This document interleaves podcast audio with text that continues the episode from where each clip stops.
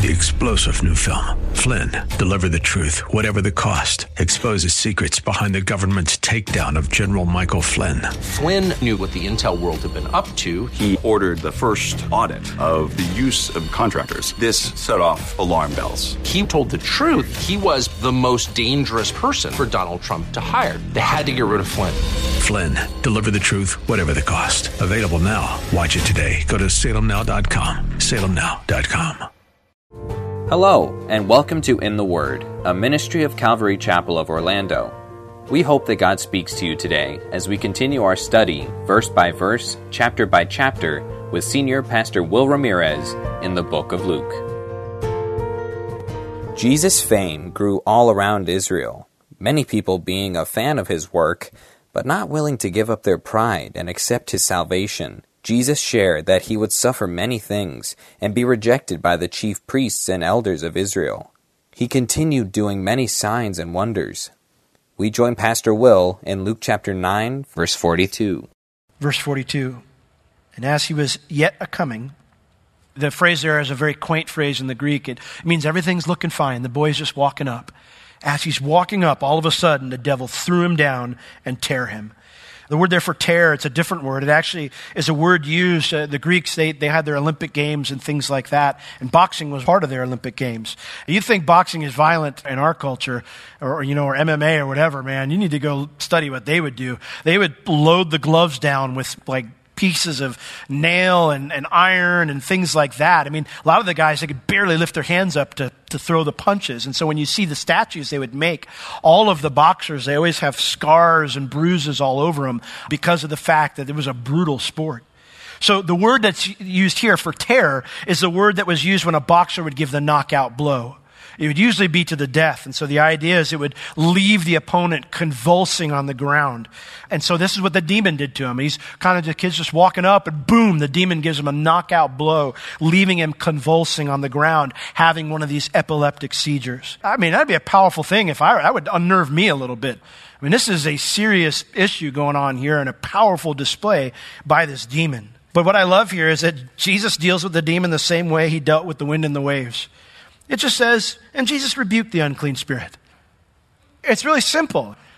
I see people go through all these elaborate measures to cast out demons and stuff, and I'm like, I don't ever see that in Scripture. Jesus just said, "You got to go, man. I don't approve of what you're doing, so you need to go." That's what the word rebuke means. It means when you speak up because you don't approve of what's going on. And so Jesus, he speaks up and he goes, "I'm not down with this," and the demon left him. It was it. It was over. He dealt with the demon the same way he dealt with the wind and the waves. They weren't behaving with his approval, so with a word, he stopped it. What a stark contrast with the disciples who couldn't help this family at all. Isn't it crazy? Jesus just speaks and it's simply over. And not only that, but notice here it says, and he healed the child. Some people say, oh, so he healed him from the muscle soreness and the bruises from the epileptic seizure. No. The word here actually means to cause someone to achieve health when they've been sick. So not only does Jesus cast the demon out, but he heals the boy's epilepsy so that he is whole. And he returns the child to his father in that condition, perfectly whole. Listen, that's a far more powerful display than the demon gave. The demon thought he was going to give his stuff out there and strut his stuff. And the Lord's like, you're done. And he was. And he returned the child, not just demon-free, but healed back to his father. That is the power of our Savior.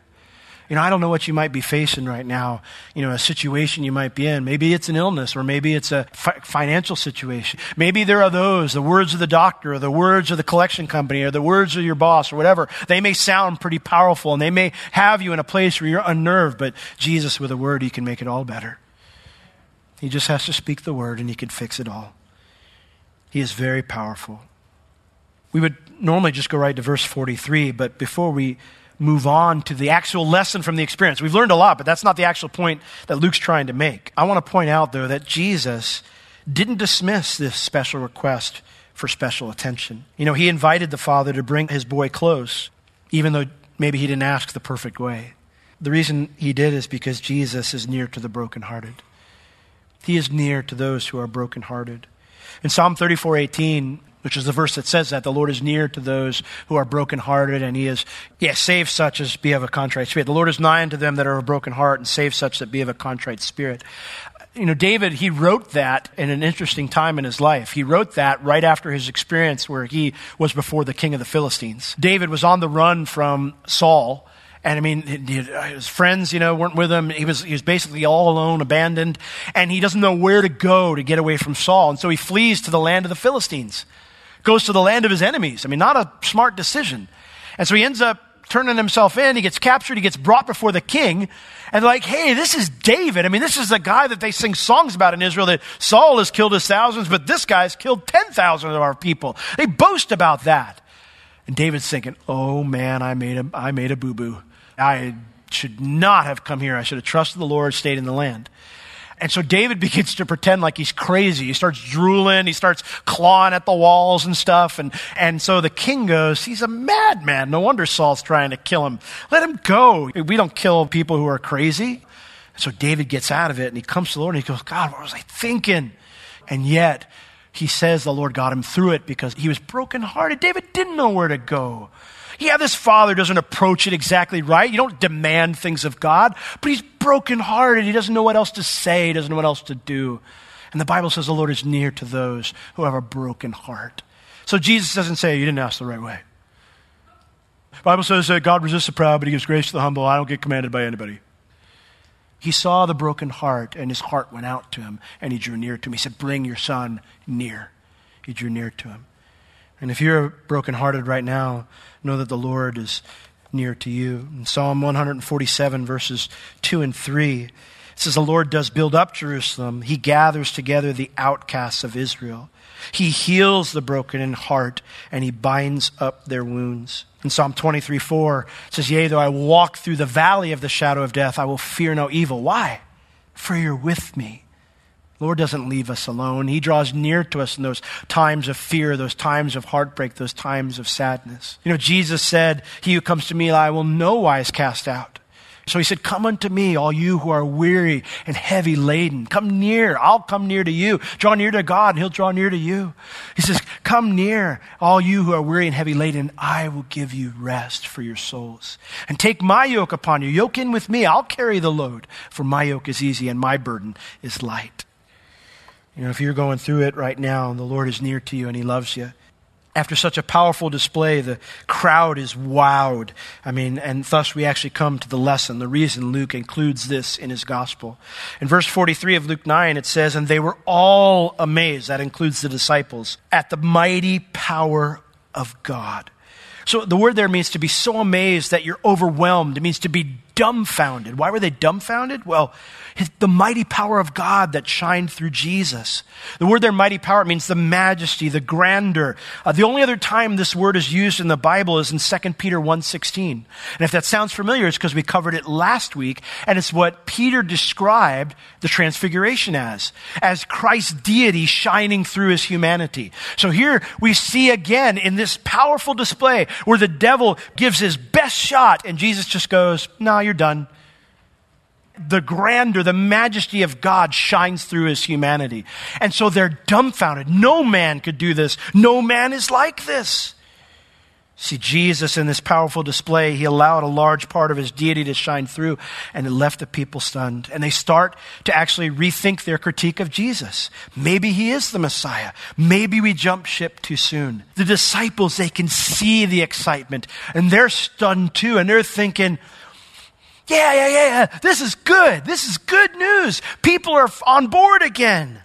But it's into that moment where the tide seems to be turning back toward Jesus that he turns to his disciples and says what he says in verse 44, and Luke makes his point. The end of verse 33. But while they wondered, every one, at all things which Jesus did, he said to his disciples, he turned to them and said, let these sayings sink down into your ears. For the Son of Man shall be delivered into the hands of men. He says, guys, I know you're seeing one thing, but you need to let what I taught you sink down into your ears. And that's a Hebrew idiom. And it means you must not forget my words. What words? The words he told them at Caesarea Philippi, up here in verses 22 through 26, where he said, the Son of Man must suffer many things and be rejected by the elders and the chief priests and the scribes and be slain and be raised the third day. You must not forget those words.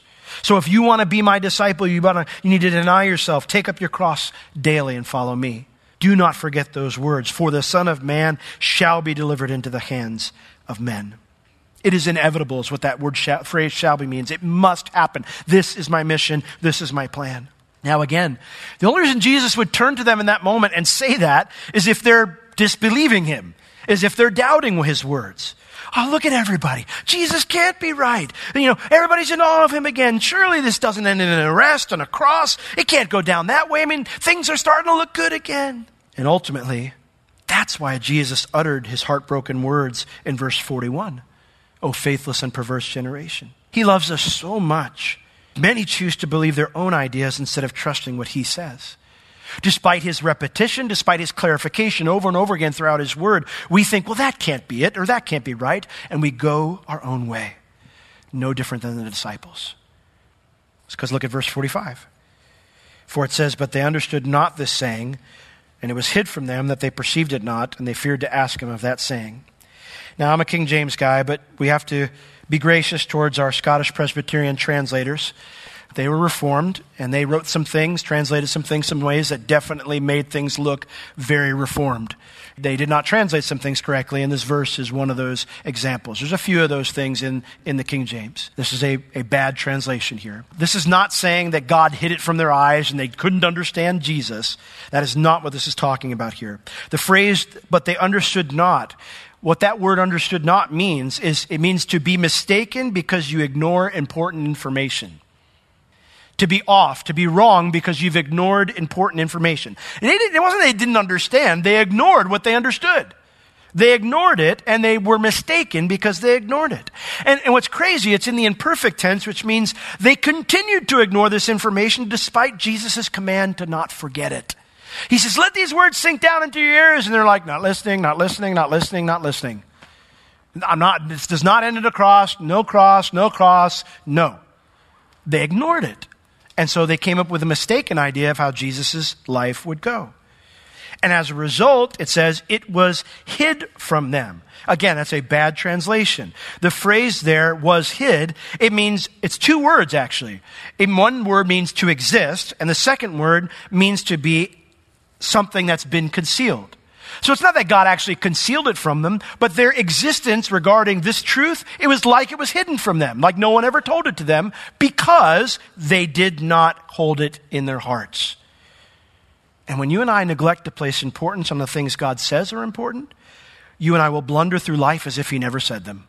I see people all the time, and God bless them, but they'll come into my office and they'll say, Pastor Will, I just don't understand why this happened. I thought God loves me, and I don't even know if he's real. And then you start walking through, and then you see there was a clearly violated principle. And you say to him, why? You realize when you did this, you kind of ended up in trouble. And so it's not that God doesn't love you. It's that you stepped outside of his boundaries and outside his protection. He was trying to protect you, but you ignored what he said. Yeah, but I don't understand that verse. I don't think it applies to me. My situation's different. And you go, well, this is on you, not God, you know?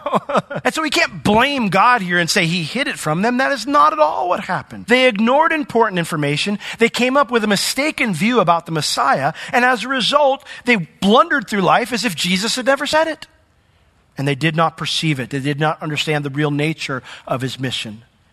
So it's not that God concealed this truth from them or that God didn't allow them to comprehend it. If that's true, then why did Peter pull Jesus aside and go, you're not going to the cross? If Peter didn't understand what Jesus was talking about, then why did he pull him aside? Jesus said, hey, I'm going to the cross. And Peter said, not so, Lord, it shall not be with you. Peter fully understood. All the disciples understood exactly what Jesus said. It wasn't hidden from them. It wasn't concealed by God from them. They chose to ignore it. And as a result, they existed like it had never been said. And as a result, they didn't understand the real nature of Jesus' mission. They refused to believe it was true, and because they refused to hold it as important, they didn't understand its necessity. And so they missed it. They missed Jesus' mission, just as if God didn't tell them. Now it says here, and they feared to ask him of that saying. Now they certainly weren't afraid of Jesus. They actually asked him about this. If you read another gospel, it says as they were coming down the mountain, again, they understood. Because they said to Jesus, Jesus, why does the scripture say that Elijah has to come first if you're going to go to the cross? And we don't want to talk about that, but why didn't he come down with us? And so Jesus had to explain what the scriptures do teach, that Elijah is going to come first. And Elijah has come, if you can receive it, in John the Baptist. And he explains that just as Messiah has two comings, so Elijah would have two comings in a sense. In the first coming, Messiah would come to die, and John the Baptist fulfilled Elijah's ministry in preparing the people for that. When Jesus comes a second time, Elijah himself will come and he'll prepare the people of Israel for their king. Jesus says, the scriptures don't lie. It's just your concept of Messiah is off. And they didn't want to hear that. They didn't want to hear it all. And that's why it means they were scared to ask him anything, because they didn't want to hear about that. Because the idea that was true, that a cross weighted Jesus, terrified them. What happens to us then? What will happen to our nation? Messiah can't die. How will there be a kingdom if Messiah dies? And so instead of asking him, they ignore his words and they cling to that popular idea of a reigning Messiah. He doesn't know what he's talking about. We know what we're talking about. Now what's sad is if you go back in history, and I would encourage you, if you've never read the book called The Search for Messiah by Dr. Mark Eastman, you need to read it. It's an old book, but it's a goodie. And in that, he documents the writings of the rabbis in the 3rd and 4th century BC. Clearly, the rabbis taught the people that Messiah would come, he would be God in the flesh, that he would come and he would die for the sins of the world, and then he would come again a second time to rule and reign. Clearly. And he quotes rabbis over and over again what they taught the people. But see, something happened over time.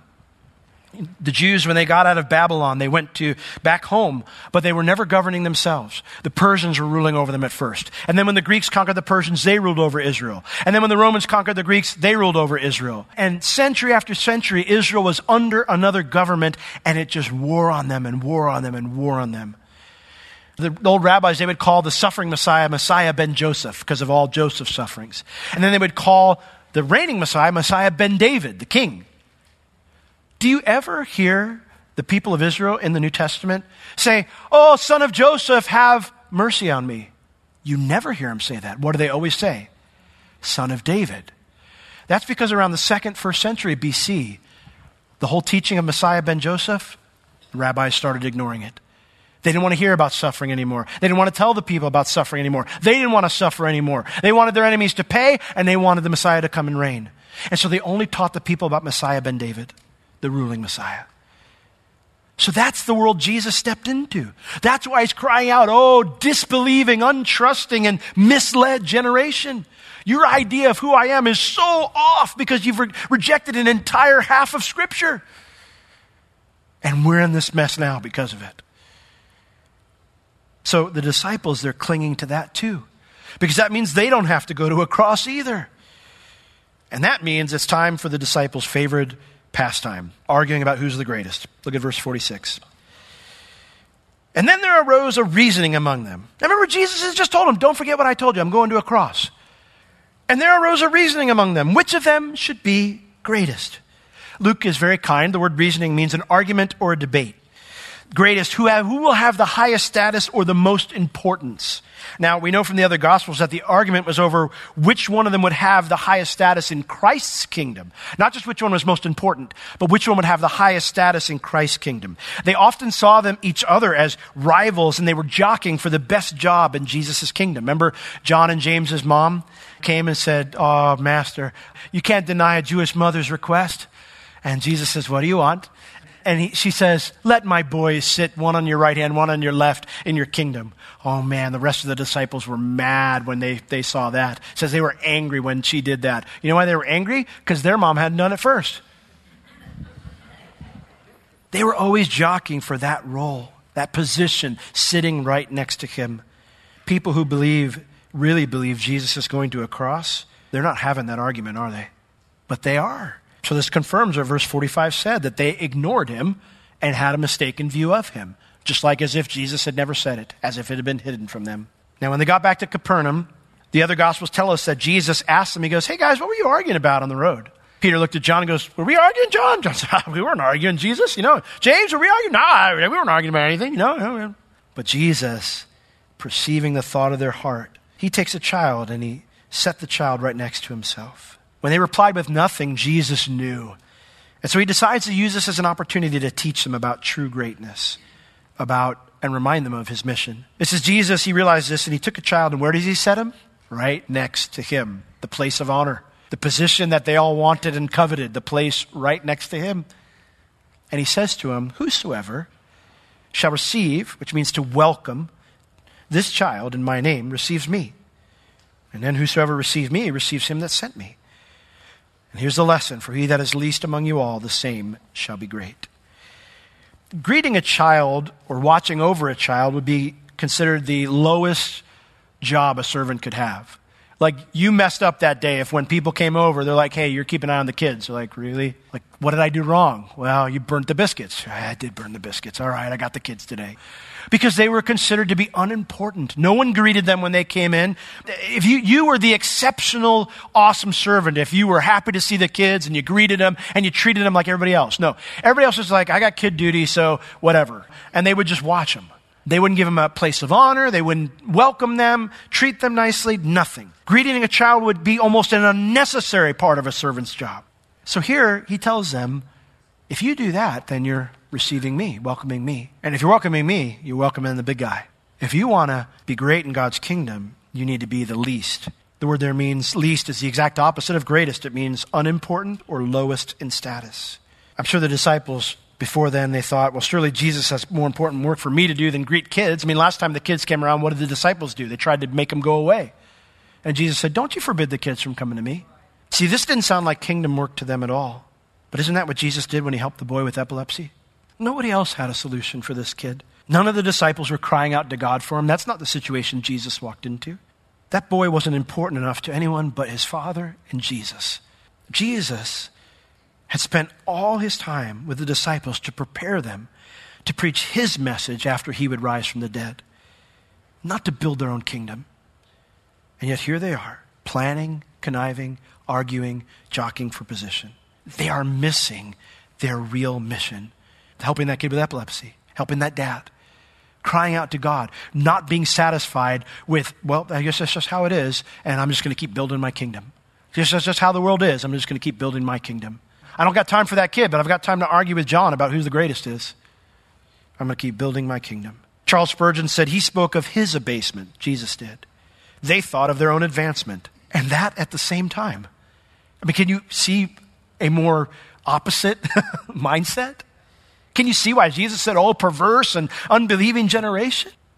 One here is giving his life away, preparing to give his life away to rescue others. And we have 12 jockeying for a better position than the others around them. So opposite.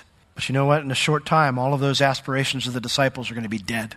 They're going to be locked in a room, fearing for their lives, thinking the Romans are coming for them next. See, they loved Jesus, but they also loved an idea that wasn't Jesus. And only when they let go of that idea and they took up their own cross, did they finally start their real mission. Did they finally start reaching out to others, not building their own kingdom, serving others by giving their lives away. That's our mission. That's our mission. To be the least, do the unimportant things, to serve others by giving our lives away, not build our own kingdoms.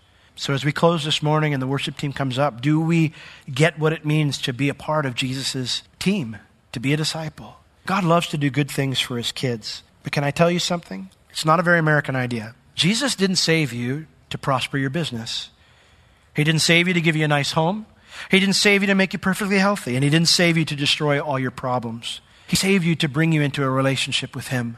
And then he invites you and he calls you to join in that mission so others can experience that relationship too. That's the mission. Now, God loves us and he does good things for us. And so he blesses us with those things. He heals us when we're sick and he blesses us with good jobs. He takes care of us. He allows us to enjoy life.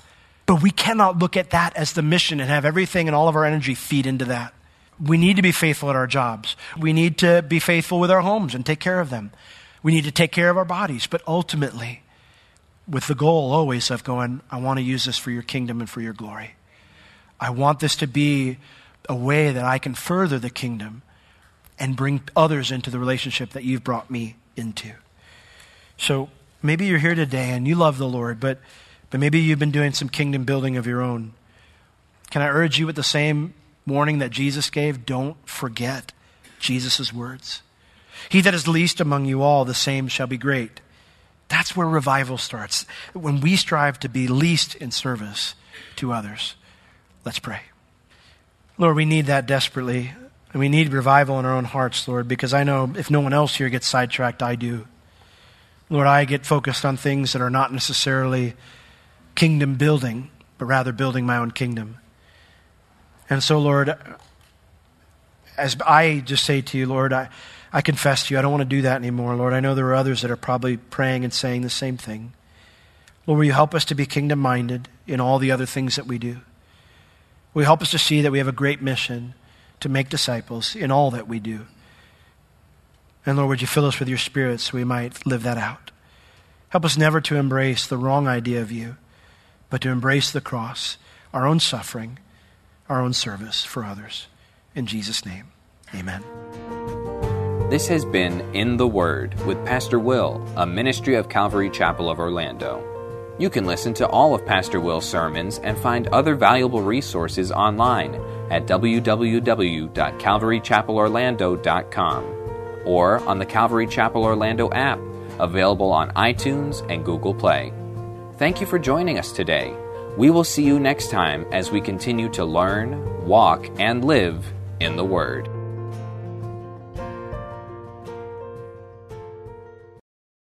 Three-star General Michael J. Flynn, head of the Pentagon Intelligence Agency, knew all the government's dirty secrets. He was one of the most respected generals in the military. Flynn knew what the intel world had been up to. He understood its funding. He ordered the first audit of the use of contractors. This set off alarm bells.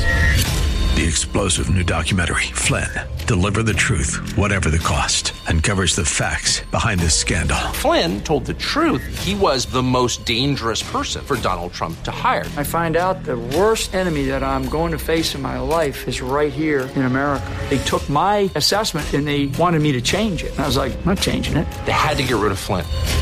With in-depth interviews, archival footage, and never-before-seen personal records of the man behind the headlines. I just felt like I was drowning. Flynn, Deliver the Truth, Whatever the Cost. Available now. Watch it today. Go to SalemNow.com. SalemNow.com.